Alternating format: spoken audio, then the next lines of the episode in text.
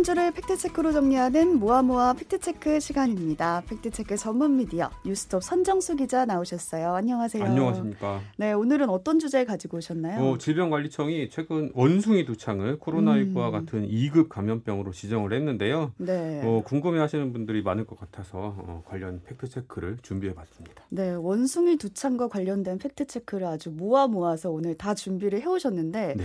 이 질병 사진을 찾아보니까 좀 증상이 예. 발진도 오고 뭐 예. 수포도 몸, 온 몸에 생기기 때문에 좀 예. 심각해 예. 보여서 많이들 두려워하고 계신데 예. 처음에는 어떻게 발견된 병인가요? 어, 이게 왜 원숭이 두창이냐면요. 두창은 어, 우리 옛날 말로 천연두 있잖아요. 마마라고 네네. 하는 이 천연두가 일본 말이래요. 그래서 우리 바, 그 방역 당국, 보건 당국은 두창이라는 말로 쓰고 있습니다. 음. 그래서 두창은 어, 옛날 말로 천연두다 이렇게 이해하시면 될 것 같고요. 왜 원숭이 두창이냐?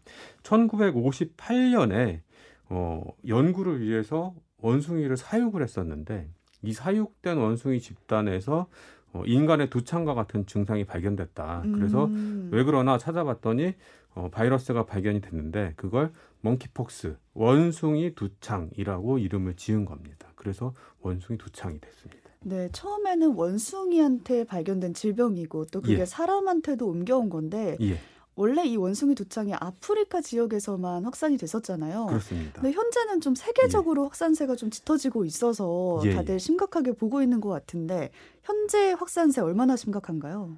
어, 이게 1970년대까지는 풍토병이라고 하잖아요. 그래서 그 지역에서 계속 발생하는 질환, 뭐, 이렇게 돼 있었는데, 어, 종종 이제 그 아프리카 지역 이외에서도 어, 발견이 되긴 했었습니다. 근데 그게 대부분은 그 아프리카 풍토병 지역을 여행했다가 거기서 이제 발병해서 음. 어, 자기네 나라로 돌아가서 발견된 사례들이 많았었는데, 요번에는 어, 여행 이력과 상관없이 다른 나라에서 발견이 되고 있는 거죠. 그래서 지금 네. 한 27개, 28개 나라 정도에서 발견이 되고 있고요. 뭐 발견되는 지역은 어, 미국, 유럽, 호주 뭐 이런 식으로 아프리카와 상관없는 지역에서 어, 환자들이 보고가 되고 있습니다. 예, 그렇기 때문에 아, 우리나라에도 들어오는 거 아닐까라는 어, 궁금증과 두려움이 생기고 있는 시점인데 우리나라에서 이 원숭이 두창을 2급 감염병으로 지정을 했어요. 네.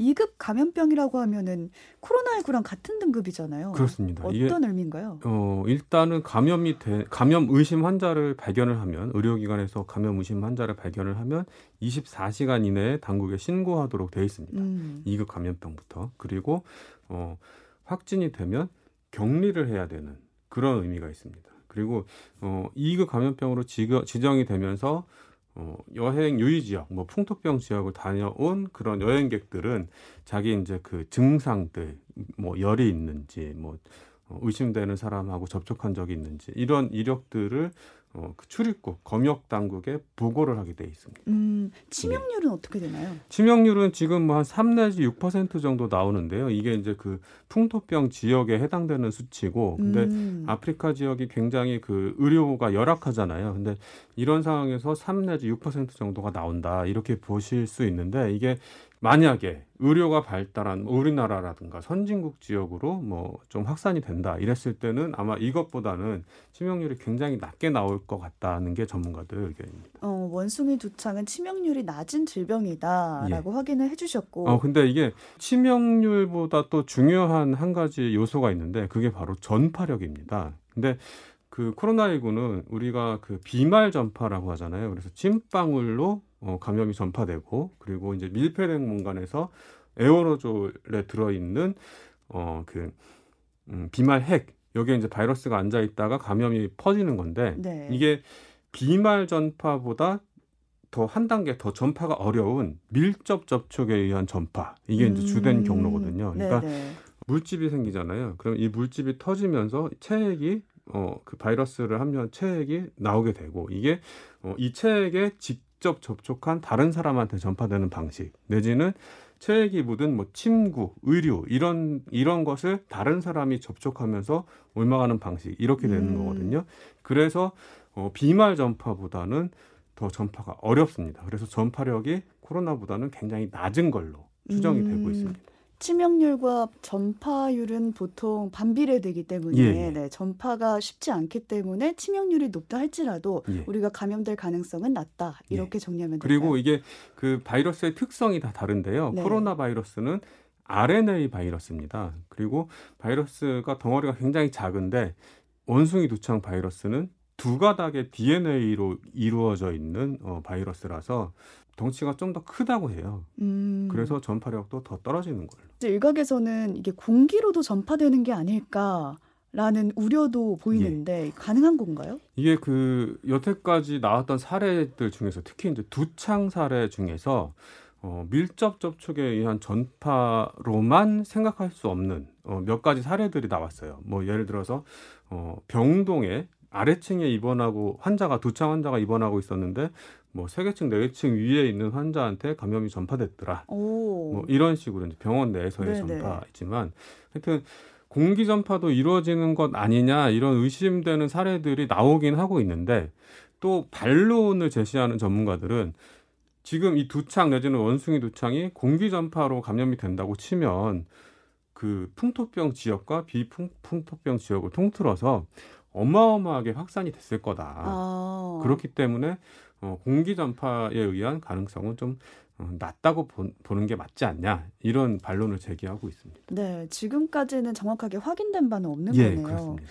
그렇다면 이 부분도 궁금한데 원숭이 두창이 동성 간 성 접촉으로 확산된다라는 보도가 있었어요. 이거 예. 사실인가요? 어, 뭐 커뮤니티에서 뭐 이게 게이 질병이 아니냐 뭐 예. 뭐 이제 이렇게 얘기하는 분들도 있고 그리고 어, 뭐 동성애 탓으로 돌리는 뭐 음. 이런 루머들도 좀 있는데 여태까지 이 비풍토병 지역, 특히 유럽 지역에서 새로 이제 환자들이 보고된 이 환자들 가운데는 어, 남성 간의 성 접촉을 하는 사람들이 어, 상당수 높은 비중으로 발견이 됐습니다. 근데 이게 어, 게이의 질병이다. 내지는 뭐 동성 간의 성관계로 저, 전파되는 질병이다. 이렇게 보기엔 무리가 있는 게 왜냐하면 뭐 성관계가 됐든 뭐 뭐가 됐든지 간에 하여튼 밀접한 접촉으로 전파되는 질병이다. 음. 이게 이제 그 세계 보건 당국이 파악하고 있는 바거든요. 네. 그렇기 때문에 뭐 특정 집단 때문에 확산이 된다. 이렇게 볼 수는 없을 것 같습니다.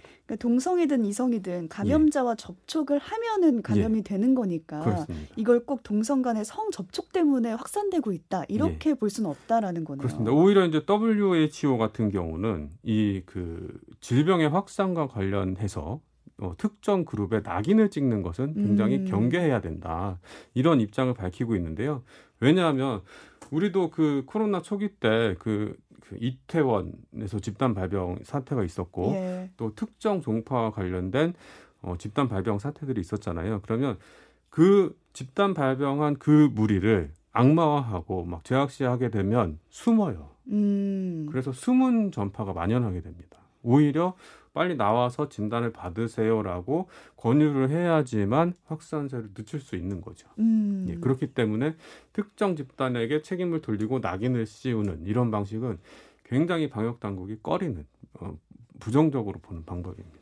코로나19처럼 좀 백신을 맞아야 되는 건가? 예. 이게 또 치료제는 있는 건가라는 궁금증도 들거든요. 어, 치료제는 있어요. 음. 근데 임상에서 대규모로 사용된 적은 없고요. 지금 개발돼서 승인이 된 테코비리마트라는 치료제가 있는데 이건 두창 치료제입니다. 음. 두창에 효과가 있다면 원숭이 두창에도 효과가 있을 것이다. 이렇게 이제 추정을 하고 있는데 어 실제로 이제 그 유럽에 요번에 이제 그 발견된 환자들한테 좀 일부 투약되는 경우가 있다고 하더라고요. 근데 대규모로 처방된 적은 없고 그리고 아직까지 두창 원숭이 두창이든 두창이든 그 풍, 비풍토병 지역에서 대규모로 발병된 사례가 없기 때문에 임상에서 많은 경험이 쌓이지는 않았습니다. 음, 백신은 네. 어떻게 되는 건가요? 어, 백신은 원숭이 두창 백신, 원숭이 두창용으로 승인된 백신이 한 가지 있어요. 음. 이게 그 덴마크에서 개발한 진네오스라는 원래는 어, 사람 두창 백신으로 개발이 됐었는데